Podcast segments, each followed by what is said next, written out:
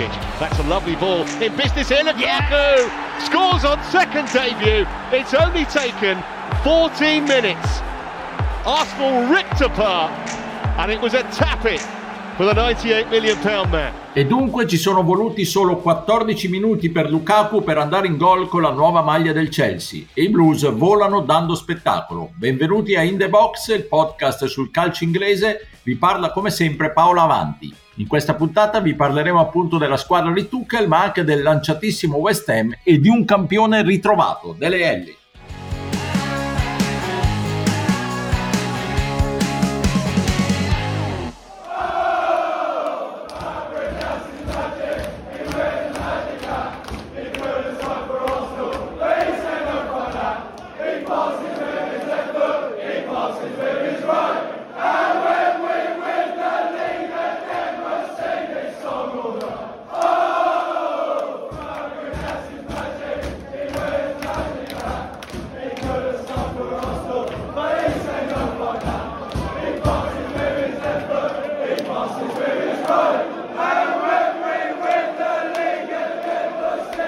Tifosi del Chelsea entusiasti è come dare loro torto. I campioni d'Europa vincono e danno spettacolo. Al momento sembrano essere la squadra più in forma e non solo d'Inghilterra. Ne parliamo con i miei abituali compagni di viaggio, Stefano Cantalupi. Ciao Stefano. Ciao, bentrovati. E da Londra Pierluigi Giganti. Ciao Pierluigi. Ciao a tutti. Allora Pierluigi, l'anno scorso, come abbiamo anche sottolineato, c'erano comunque alcune lacune da risolvere per Tuchel e nonostante questo hanno comunque vinto la Champions League. Con l'arrivo di Lukaku mi sembra che ora le opzioni per il tecnico tedesco siano ancora di più e quei problemi di cui si parlava prima siano stati praticamente risolti, non trovi? Beh certo, tanto più che il modo in cui Lukaku ha, infilato il suo primo gol con, con la maglia del Chelsea, secondo me è stato sintomatico di quelle che sono le qualità del giocatore, dei suoi miglioramenti fatti in Italia dopo la precedente esperienza in Premier che era stata buona ma con qualche punto negativo. È chiaro che il belga va rivisto al cospetto di un avversario più serio perché questo Arsenal è inguardabile, però la maniera con cui ha fatto eh, appunto ha segnato il primo gol, ha fatto sportellate con eh, Pablo Mari da, da, pivot centrale con le spalle alla porta, ha riciclato il pallone verso Kovacic ed è poi scattato a spingere in rete il centro di James. Secondo me questo tipo di azione la dice lunga sugli attributi che i Blues hanno guadagnato con Lukaku, perché è una dimensione di gioco assolutamente nuova rispetto al calcio un po' da gazzelle, no? a cui la squadra di Tuchel ci aveva abituati l'anno scorso, soprattutto negli ultimi 25 metri. Invece la forza di Lukaku, ma anche la sua abilità nel far sedere la squadra, secondo me saranno gli elementi che definiranno la stagione de- del club di Stamford Bridge. Non è, secondo me, un caso che Tuchel ehm, domenica scorsa abbia detto una cosa del genere, adesso possiamo sconfiggere il pressing avversario giocando sia palle lunghe verso Lukaku, ma siamo anche in grado di dargli palloni più corti che lui con la sua fisicità sa gestire. Eh, e secondo me riassume molto bene le, le, caratteristiche che Lukaku può dare. Poi è chiaro che il confronto del prossimo fine settimana con Van Dijk e Matip si annuncia stimolante e ci dirà molto di più però insomma non so se il Chelsea abbia trovato l'erede di Drogba, ma di sicuro è un giocatore che mancava dai tempi di Diego Costa. Ecco Stefano, eh, faremo da qui per i prossimi mesi sempre la solita avvertenza, evitiamo di dire sentenze affrettate, di definire già i prossimi vincitori, i prossimi retrocessi dopo solo due partite di, di Premier, due, tre, quattro, quelle, quelle che saranno. Però indubbiamente questi sono campioni d'Europa, hanno, cambiato, hanno una dimensione nuova, come spiegava adesso Pierluigi, pensare che possano bissare in Europa o vincere la Premier League no, credo che sia un pronostico più che realistico, non trovi? Non è una bestemmia, anche perché poi saremmo incoerenti a invitare tutti quanti a non eh, dare giudizi dopo poco tempo, visto che abbiamo fatto i pronostici del campionato prima che iniziasse la stagione, quindi esatto. da che pulpito esatto. dire, non, sarebbe, non sarebbe neanche, non saremmo neanche credibili. Però no, allora vabbè, io considero la Champions sempre impronosticabile. Eh, perché poi dipende veramente tantissimo da come arrivi in primavera, da come funzionano i correttivi del mercato invernale e le mosse che fai durante la stagione. Tuchel è chiaramente un esempio evidente di questo. Il Chelsea l'anno scorso ha vinto una Champions League e ha finito la stagione con un allenatore diverso da quello con cui l'aveva cominciata. Io nel pronostico li ho messi vincitori del campionato, un po' perché insomma volevo uscire un attimo dall'ovvietà di indicare il Manchester City, che comunque mentre parliamo non avrà Kane ufficialmente, mi sembra di capire, visto che Kane stesso sui social ha assicurato che resterà al Tottenham e quindi questo riequilibra un attimino le carte secondo me. Comunque come dicevi tu, no, il Chelsea è credibile come candidata, parliamo anche solo della Premier League per, per poterla vincere, io credo anche perché rispetto a quando c'era Lampard hanno una solidità difensiva diversa. La stagione in campionato è cominciata senza subire gol.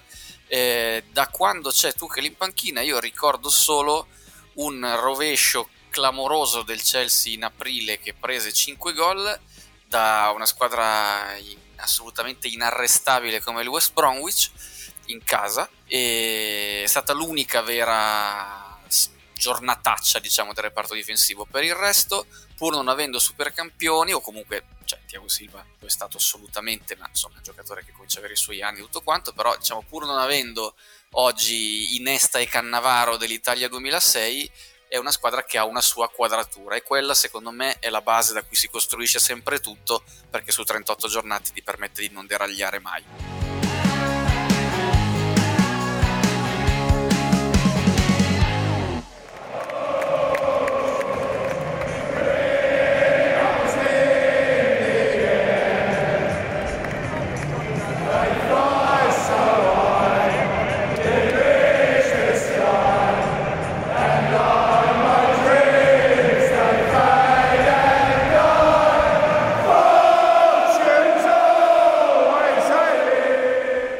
Persino il freddo London Stadium si è scaldato con questa meravigliosa versione dell'inno degli Hammers. I tifosi del West Ham hanno celebrato così il ritorno allo stadio, ma soprattutto la squadra di Moyes ha festeggiato con un sonante 4-1 all'Ester.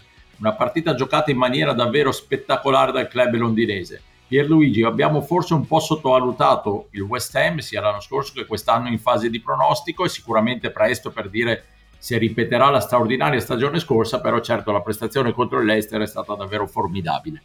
Sì, forse abbiamo sottovalutato, però secondo me neanche il tifoso più incallito del West Ham avrebbe previsto una cosa del genere dopo due giornate, perché loro sono capoclassifica, hanno segnato il maggior numero di gol, hanno il capocannoniere che è Antonio e eh, lo stesso Antonio e Ben Ramà sono al secondo posto nella graduatoria degli assist. Tutto ciò con un calendario non proprio banale, perché d'accordo, in caso il fuori casa non è la squadra più eh, competitiva, però affrontare il Leicester non è mai eh, una passeggiata, anche se poi c'è stato il, il, cartellino rosso di Perez, quindi questo magari ha un po' cambiato le cose e ha agevolato il West Ham, però a, a East London, come dicevi tu, è, è tutto un gorgogliare di bollicine, perché martelli hanno ripreso esattamente dove avevano lasciato la scorsa stagione, quando, lo ricordiamo, si erano qualificati per l'Europa League. E hanno una formazione che sostanzialmente è immutata rispetto a quella del 2020-21 perché è arrivato soltanto il portiere Areola che al momento comunque fa da secondo a Fabianski. E quindi Moyes ha potuto secondo me giocare una carta importante che è quella del fattore continuità. In più Ben Ramà con il quale per il quale l'annata, l'annata, passata era stata principalmente di ambientamento, invece adesso sembra essersi inserito nel meccanismo dei, dei Claret and Blue e si trova a meraviglia con uh, Bowen, Fornell, Fornals e, e, Antonio davanti. Poi so che, che, che Stefano parlerà, parlerà, dopo di Antonio, però lasciatemi dire una cosa sul, sul centravanti anglo-giamaicano, perché secondo me a forza di dire che non è un centravanti, non è una punta vera, mi sa che lui si sta prendendo gioco di noi perché come ha dimostrato la, la doppietta rifilata all'Eister, i movimenti da attaccante centrale li ha davvero, li ha tutti. This could be a chance. Antonio scores! West Ham have got their two goal cushion back and they have got a record goal scorer in the Premier League. Grande protagonista di questo West Ham è appunto, come diceva prima Pierluigi, Michael Antonio, che dopo il primo dei suoi due gol all'estero è andato ad abbracciare la sua sagoma di cartone. Come diceva Pierluigi, non è una punta pura, ma pensate è diventato il miglior marcatore della storia del West Ham in Premier League, in Premier League quindi dal 1994, come va sempre specificato. Stefano, l'avresti mai detto?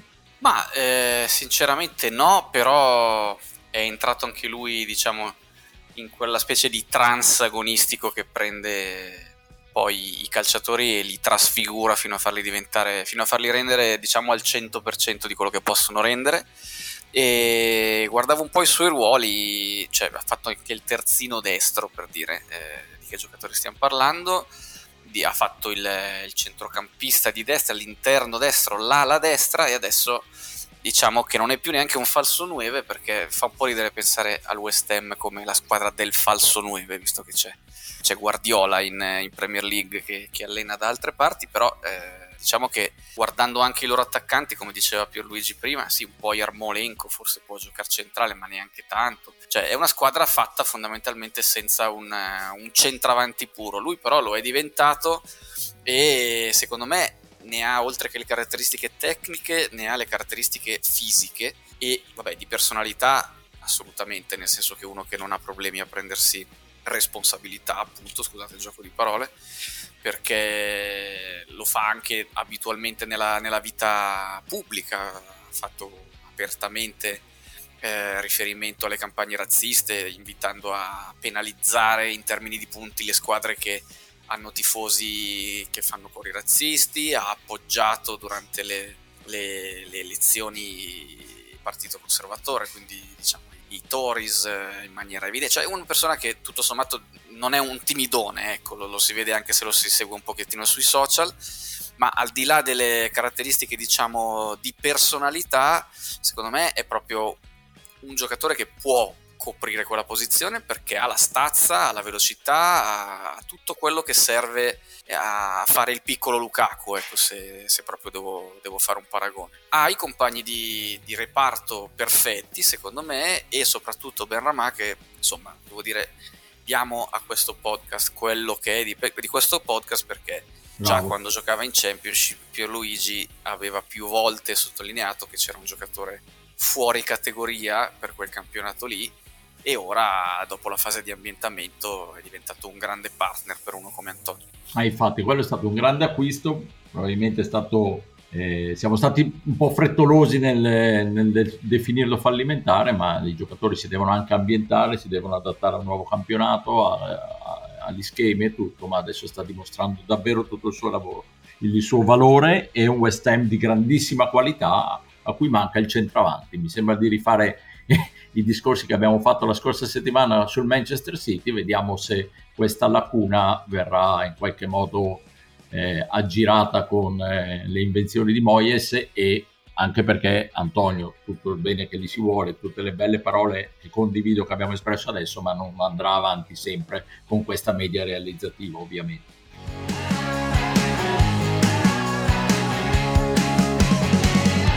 It was a difficult game, you know, coming away from home, we know they're, they're a great team and they move the ball well and we had to stay solid and I think we did that.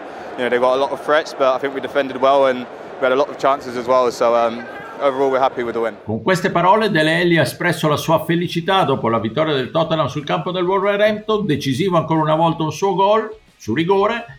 Davvero bene le sue due partite giocate finora, per Luigi mi sembra che il Tottenham abbia ritrovato un campione. Sì, senza dubbio. E l'ha ritrovato anche in maniera diversa, perché noi ricordiamo Dele Alli come un trequartista, un centrocampista offensivo, invece Nuno e Spirito Santo sta provando a riscoprirlo come intermedio, perché nel 4-3-3 degli Spurs eh, Skip, che è rientrato dal prestito del Norwich, gioca come playmaker e i due stantuffi a destra e a sinistra sono Ribery e appunto proprio, proprio Dele Alli.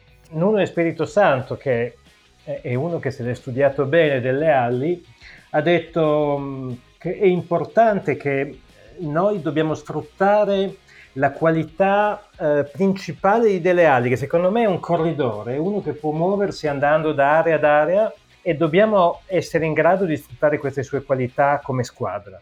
E, e, e Alli sembra essersi calato egregiamente nel nuovo ruolo perché ha convinto sia nella partita casalinga con il City sia a Wolverhampton dove come dicevi tu ha segnato sul rigore ma si è anche conquistato il rigore e quindi dopo l'annata scorsa in cui il giocatore sembrava essersi definitivamente perso e credo che ci fosse anche lo zampino di Mourinho in tutto ciò perché ricordiamolo 15 presenze, nessuna rete, un assist, quindi un'annata fallimentare.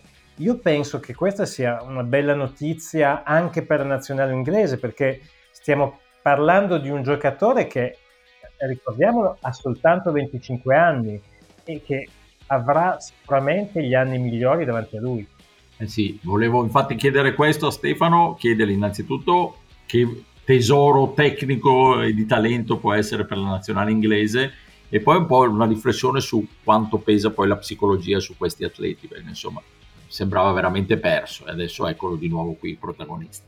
Ma insomma nel suo caso c'entra un po' tutto, c'entra la sua storia personale che probabilmente gli ha formato un carattere di un certo tipo e certe cose poi si riflettono in campo. Non lo vedi tanto quando le cose vanno, vanno bene perché quasi tutti siamo capaci ai rispettivi livelli in qualsiasi campo di esprimerci al meglio quando, non, quando, il contesto è ideale, insomma quando le cose riescono. Lo vedi quando le cose cominciano ad andare un po' male e per lui anche prima di Mourinho si era cominciata, era cominciata una strana parabola discendente perché fino a qualche tempo fa, cioè adesso siamo tutti abituati a parlare di Son e Kane quando devi indicare la coppia e del Tottenham e la scorsa stagione l'ho dimostrato in pieno, insomma, per quanti gol e assist si sono scambiati reciprocamente Son e Kane, ma prima era Alli e Kane, cioè eh, Son è arrivato, era un grande complemento, ma erano loro due, diciamo, quelli che dovevano trascinare, era proprio l'asse inglese quello che doveva trascinare il Tottenham in avanti. Per la nazionale inglese, secondo me, può dare ancora qualcosa di più la sua presenza in termini di inserimenti. Eh, ha quelle caratteristiche lì, insomma, era uno molto molto bravo secondo me a leggere quale fosse lo spazio migliore da occupare e anticipare di una frazione di secondo il passaggio, il pallone, sapere prima dove sarebbe arrivato. E, e poi si era veramente perso nelle nebbie, sembrava destinato anche a uscire definitivamente dal giro della nazionale inglese, ma quando c'è il talento, quando quando c'è veramente quel qualcosa in più, quel tocco, non dico da fuori classe, che forse sono parole un po' grosse, però diciamo da grande talento, ci vuole un attimo insomma poi riaccenderlo e, e ora sembra finalmente che lo abbia fatto. Vediamo se, se Nuno e Spirito Santo farà un favore anche alla nazionale inglese e lo restituirà pronto per i mondiali da, da, protagonista. Ecco, staremo a vedere, lo seguiremo con attenzione. Nel frattempo vi diamo appuntamento alla prossima puntata. Un saluto a Stefano Cantalupi. Ciao Stefano. Ciao, alla prossima. E un saluto all'ondinese Pierluigi Giganti. Ciao Pierluigi. Ciao, alla settimana prossima. Ciao a tutti.